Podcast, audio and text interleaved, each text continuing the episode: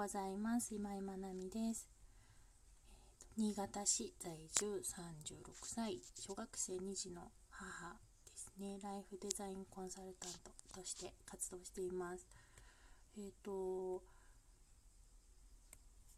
ちょっと2日ぐらい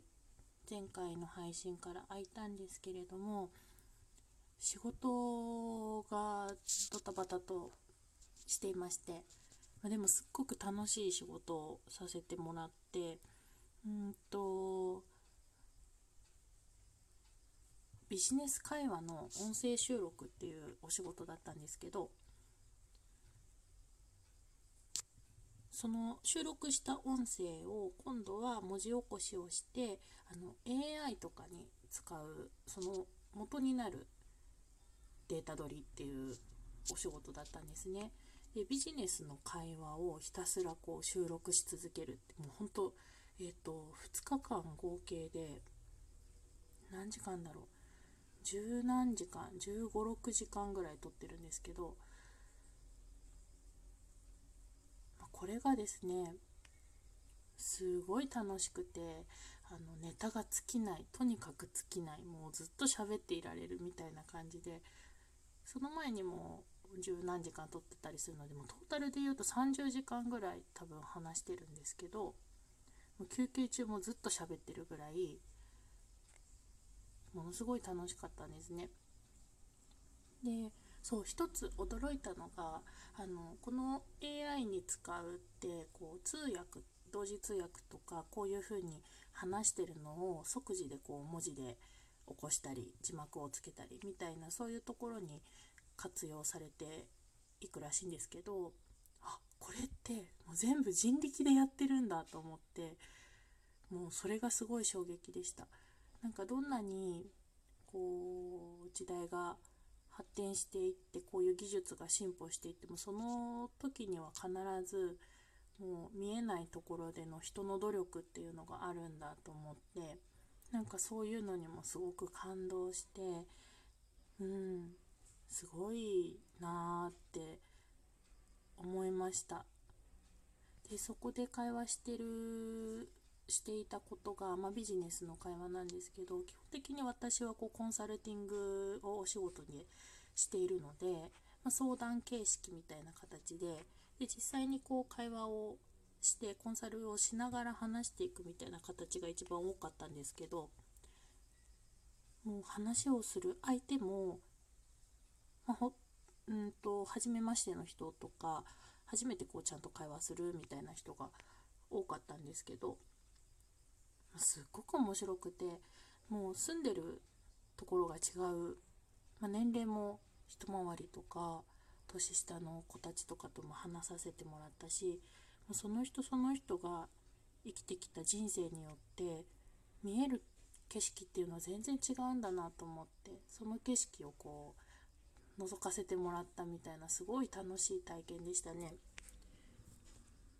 本当にもうすごい楽しくて。で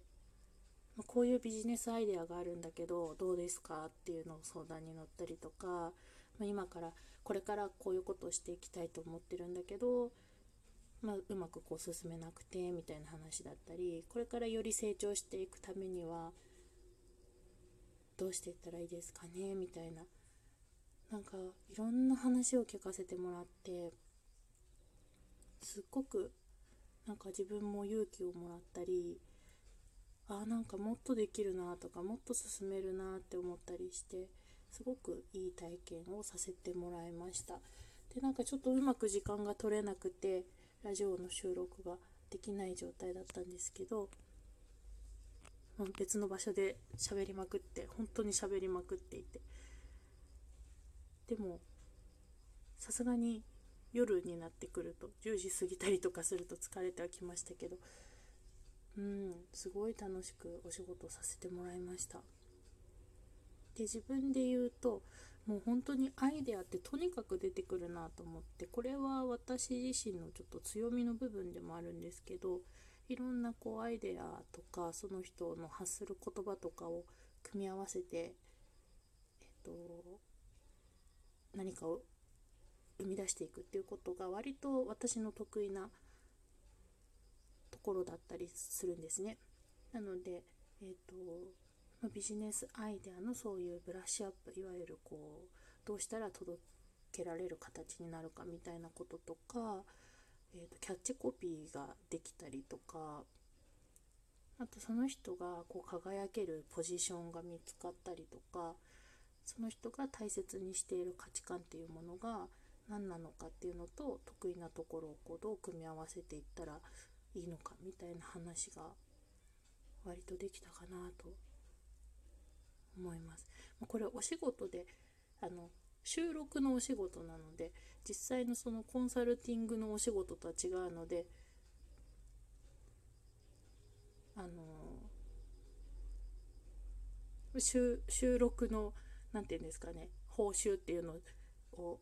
はいただいてるんですけどコンサルティングの報酬はいただいてないので実質自分がもし、えーと、実際にコンサルティングを知っていたとしたらこの2日間でもう10万円以上ですよね多分。20万円ぐらいの売り上げになるような仕事量だったかなと思うんですけど、まあのー、一緒に話ができた人はラッキーだったのかもしれないし私自身もすごく、うん、いろんな話を聞かせてもらって本当に楽しかったのでいいお仕事させてもらったなと思ってます。はい、でそこから、えーとこうアイデアっていうのはどんな風に生まれてくるのかっていうところをちょっとお話できたらなって思うんですけど私もともと結構やっぱりアイデアがポンポンポンポン出てくる方ででまなちゃんってひらめきが多いよねとかいろんなアイデアがどんどん出てくるよねってよく言われるんですけどでも一見するとちょっとあこうしたらいいんじゃないみたいなのがポンって出てくるので突拍子もなく何回突然言い出したみたいに思われることとかもあったりするんですけどでもこれって全く新しいものが突然浮かんでくるわけではないんですよね思い浮かんできたわけじゃないんですよねでそれっていうのはアイデアはもともと知っている基地の情報と基地の情報基地ってこうすでに知っているって感じで書くんですけどその掛け合わせで生まれてくるんですね。で、うんと、ということはあのすでに知っているその情報量の多さが多ければ多いほどアイデアの生まれる量っていうのはどんどん増えていくんですよね。なのでそのアイデアの源泉になる基地の情報っていうのを増やしていくっていうことはすごく大事だと思います。本読んだりするといいよっていうのってそういうところもあるんだろうなっていうのは思うしでいろんな人との会話をするっていうこともそうだしそういうすでに知っている情報自分の中にそういう情報をストックするっていうことはすごく有効だと思います。ただそのアイデアを引き出せる状態になってないと要はいろんな情報は持ってるけれどもアイデアマンいわゆるアイデアマンにはなれないですよねそれをこう適時にこう引き出していきながらいろんなものと組み合わせて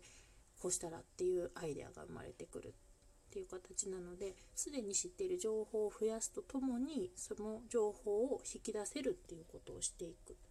であともう一つはその組み合わせていく段階では制限をしない方がいいなと思っています。で思い込みとかこうあるべきとか一般論で丸めないっっていうところがすごい大事で例えばうんと